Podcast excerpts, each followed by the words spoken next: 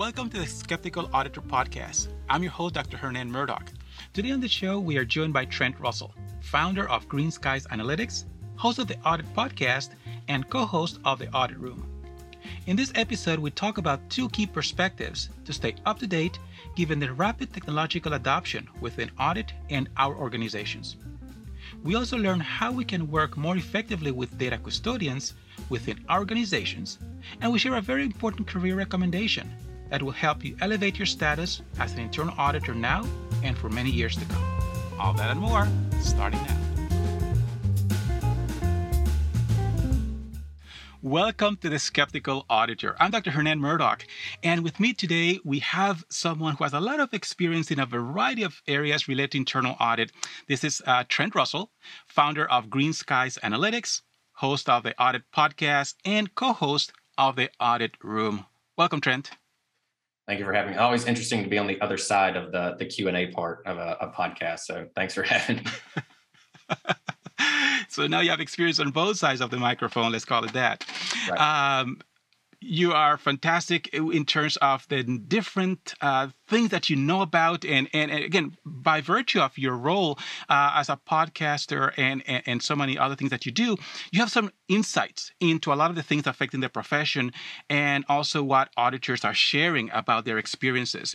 But i'm curious about uh, how you got into this field in the first place. So how do you become an internal auditor related to this uh, line of work this profession yeah, the the program that I came from in college was really good about bringing in big four um, and and huge Fortune 500 companies, et cetera. We had great relationships with them. So I had a really good relationship with um, Ernst and Young before I even interviewed with them, and so that's that's really how I got into it. I basically saw them present three years in a row, and it just so happened that the year I graduated, they were voted like best company to start your career with. And so when I got the offer, I was like, well, why would you want to start literally anywhere else other than the best one to start with? So that's how I got into audit uh, in general. And then from there, I think, you know, natural kind of progression for folks that leave external audit, public accounting, they go into internal audit.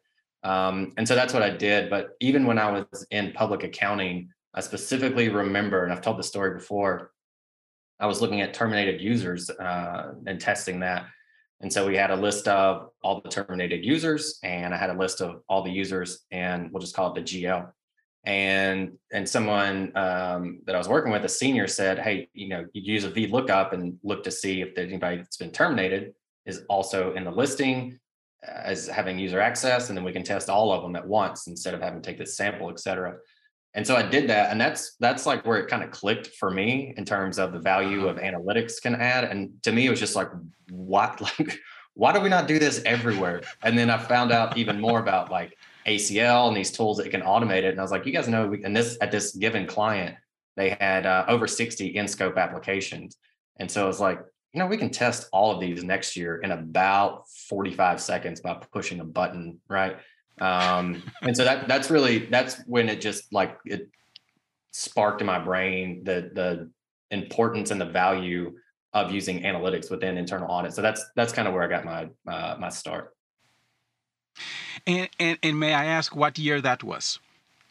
That was 2010. Okay, all right. Because uh, as we as we talk about uh, the evolution of the profession and how we have um, let's call it improved our methodologies, this is one of those dynamics where we have been talking about. I started an audit in 1998, and uh, we were already working with ACL and, and Excel and, and various other tools that were available. Again, rudimentary by today's standards, but we were doing a lot of modeling back then, a lot of data mining and analytics, and it was surprising a lot of clients, but it was available then. Fast forward 2010, and you're telling me that there were auditors who were still surprised by the ability to do VLOOKUPs and to be able to look at two variables at the same time.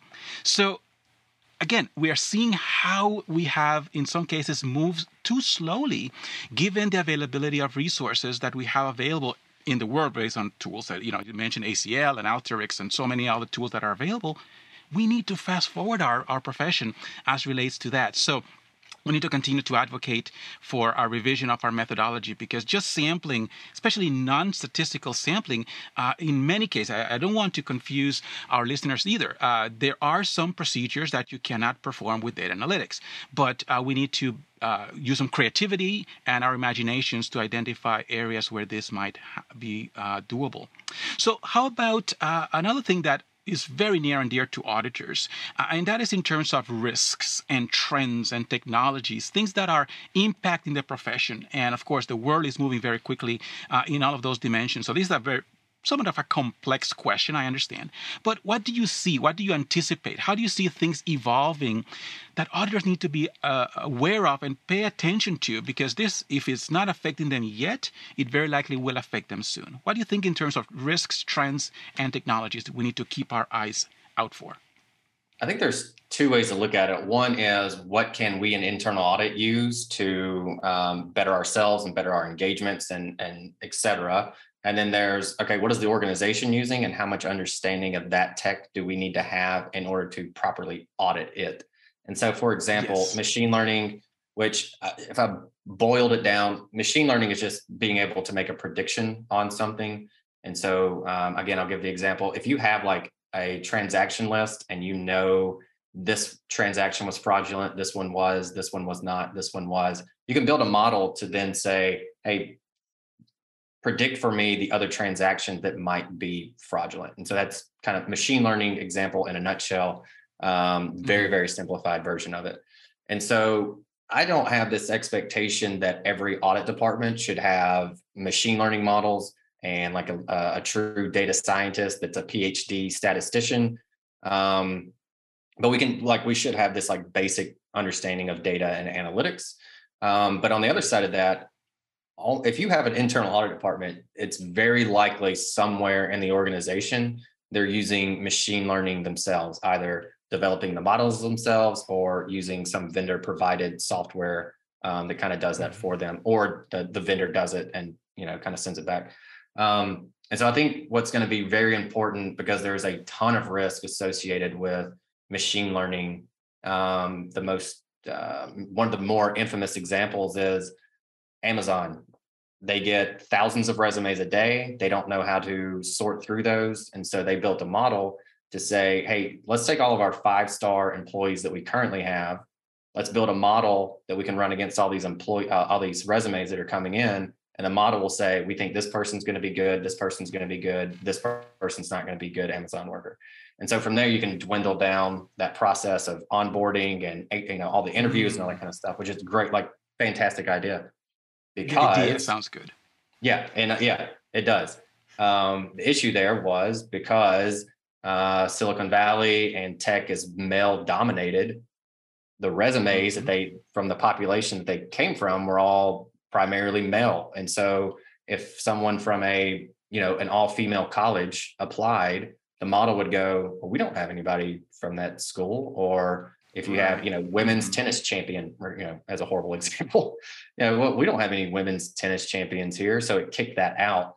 Um, and so was, there was bias in that model to Amazon's uh, credit. They realized that and, uh, and fixed it. But those are the types of things that can happen with machine learning.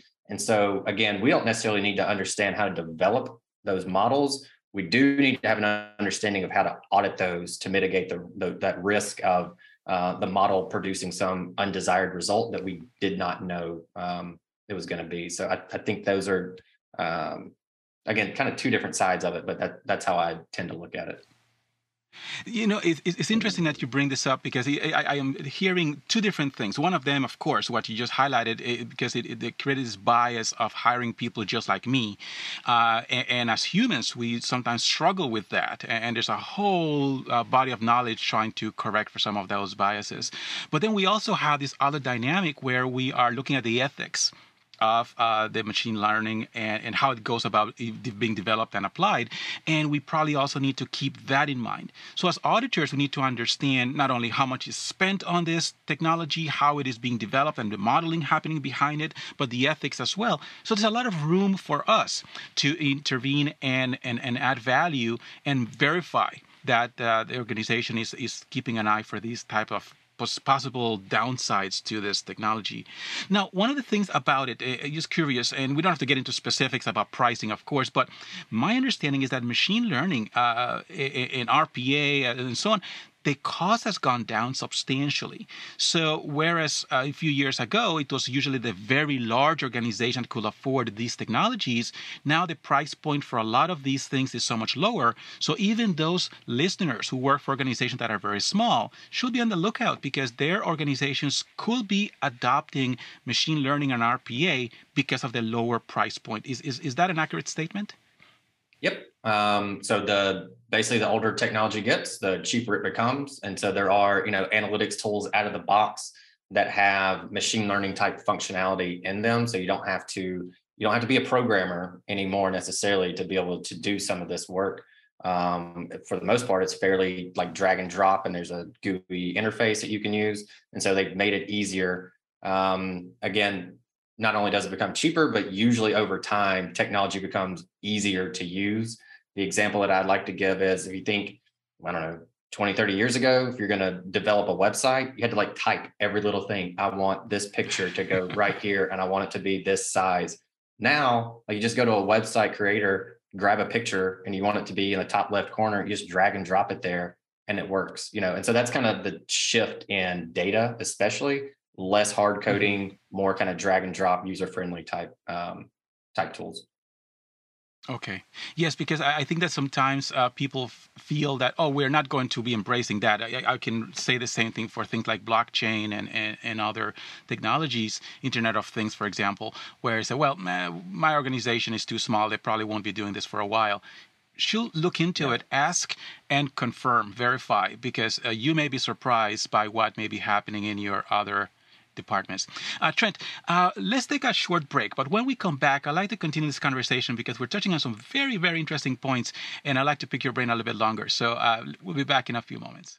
This episode is brought to you by ACI Learning. Are you looking for CPE credits, professional development, to continue your education, or a custom team training solution? Here at ACI Learning, we've been building high quality training for over 40 years, meeting the needs of every learner. Our training solutions will keep you and your team engaged and motivated to learn, helping students stay sharp in their field and better serve the organization. Join thousands of global audit, risk, and compliance professionals. Visit acilearning.com to find out how we're disrupting the audit learning space. Trent, we have been talking about data analytics and technology, and one of the things that becomes apparent is that uh, in many cases we need to get data. And that data may be held by IT or other data custodians. So, one of the questions that I have is what do auditors usually not get about working with these units when it comes to trying to make this process of embracing the analytics more fluid, more effective, more productive for everyone involved? What are the things that auditors should keep in mind when trying to work with these other units? One thing, and I think it surprises people when I say this, is empathizing with the person that's going to be providing the data. Like they have so many, you know, there's so many responsibilities on them. Uh, data is what drives the organization, and so something, you know, tech failures happen. I don't think that's a shock to anybody. Um, and so things break, they need to go fix them. They have production support. I mean, they they have a ton of responsibilities. Usually, IT uh, departments are understaffed and under resourced, and so I would always go into those going, "Hey, look, I know you have a lot of st- other stuff going on. Um, I just need X, Y, Z." And then, you know, what what's a reasonable time frame for you based on like what you have going on um, in your day to day. And so I think empathizing with them has always been almost key to the relationship there. I think the other thing is if you don't have the data background and you can't speak their language, be upfront about that. One of my favorite things, especially when I was in external audit and I had to audit uh, Windows AD, Unix, Linux, uh, Oracle, uh, SQL, SAP, you know, PeopleSoft. Like, uh, there's no way I could be an expert in all of those. I could barely be an expert in one of those. And so, I, and I would, so I'd tee those conversations up like that and go, look, there's, it's impossible for me to be an expert on this. You do this job every single day. You're the expert. Please, you know, like understand that I'm, I'm, I will, it's not even likely. I will ask a dumb question. Um, and so I just need you to understand that and, and, and reiterate, I think the other piece to be, uh, the objective, like this is why we need this data. I think when people go in, it's just like, hey, give me all the data. They're like, well, no, what do you need it for? I have other stuff to do. So if you can't communicate mm-hmm. why it should be a priority to them, then it's just going to fall down uh, into the back of their backlog and um, delay getting the data. Which tangent here, um, data acquisition is usually the number one reason people can't move up kind of the maturity model so how can you use, you know, how can you do it timely if you don't have the data and you need to get that timely? So overall, it's it's really about it's as much about soft skills as it is about anything else and being able to empathize with that person and build a relationship with them to where you can call them up and be like, hey, can you run that thing for me one more time? I'm sorry, we need it again for the last six months. Um, and so mm-hmm. it, everything boils down to relationships. And so just kind of keep that in mind, even for the uber dorky tech people.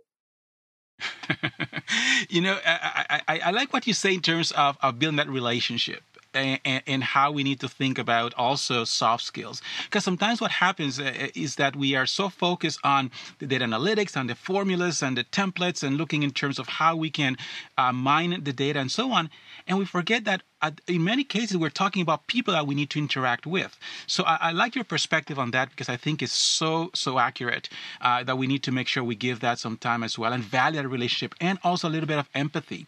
Uh, they have other uh, things that they're doing and we need to be mindful about that as well.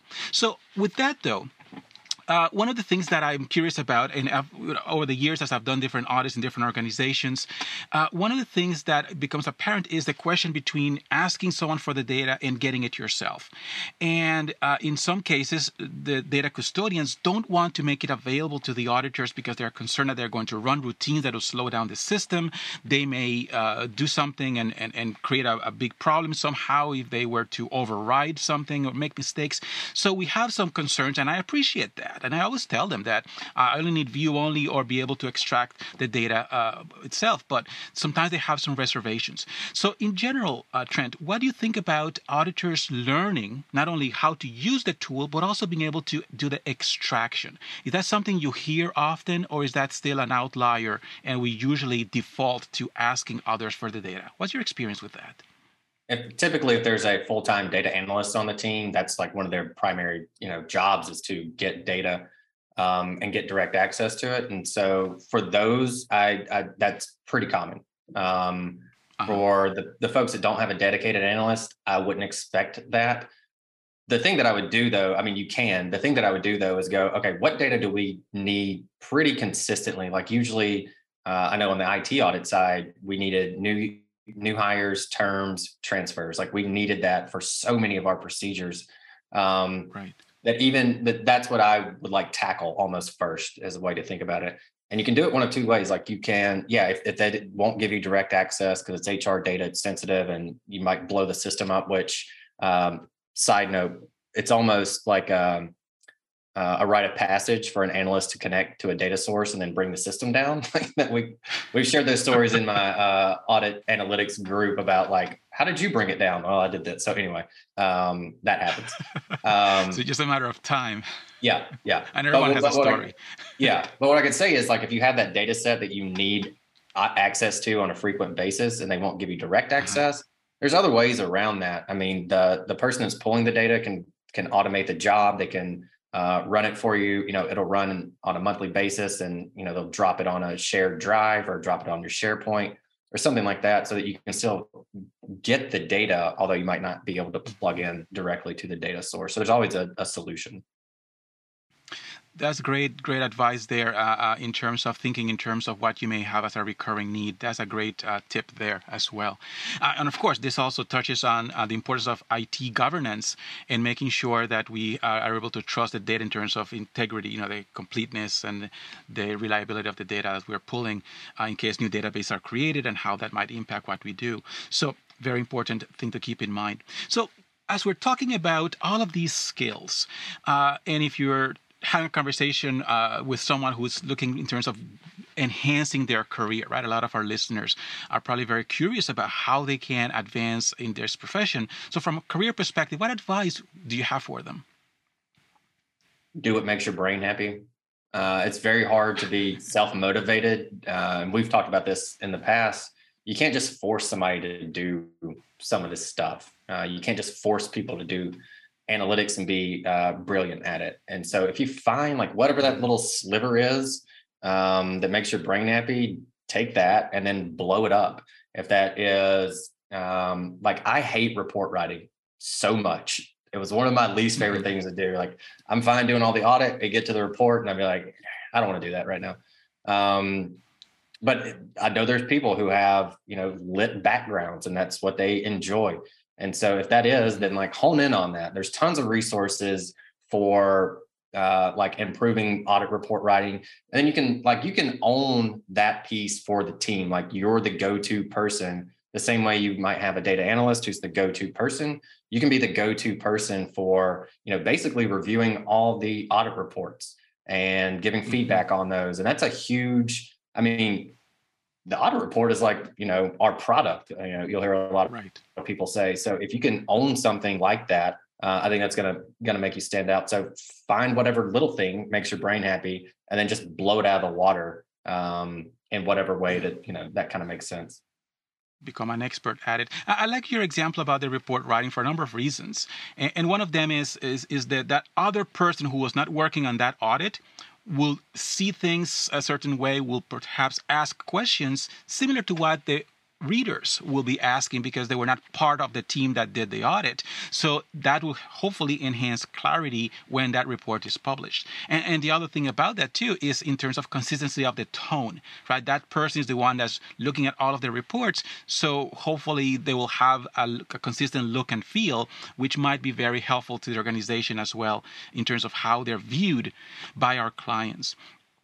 So, uh, Trent, in terms of, of career, I, and one of the things that uh, I believe, uh, and I think from my, uh, you know, the many times that we have interacted, you you have this thing about not only looking at the data but also looking at the soft skills and and how important it is to be able to do the number crunching but at the same time convey the results convey the implications and turn it into a call to action.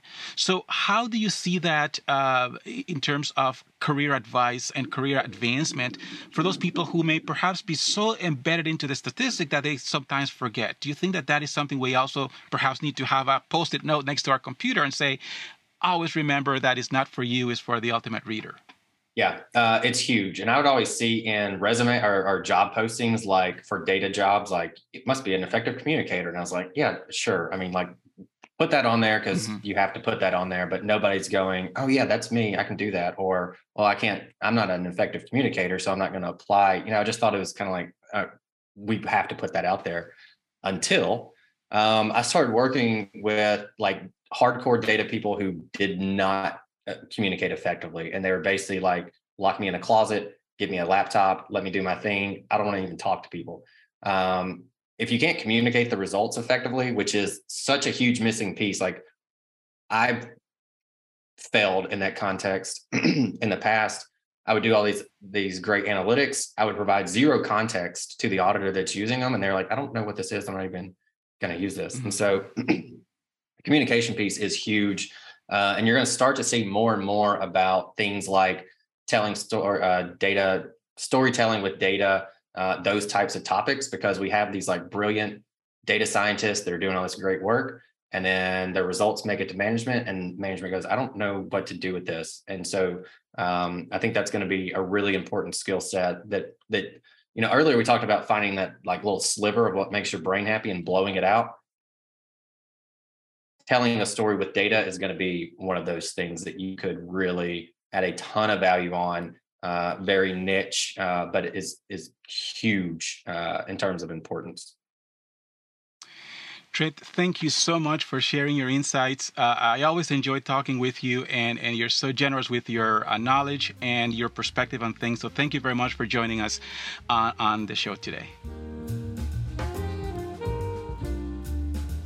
Thank you for listening to the Skeptical Auditor podcast, and a big thank you to our guest, Trent Russell. If you're looking for more ways to stay ahead of the curve and earn CPEs, check out Audit Pro TV on demand. Subscription learning for auditors by auditors. Visit acilearning.com slash auditprotv.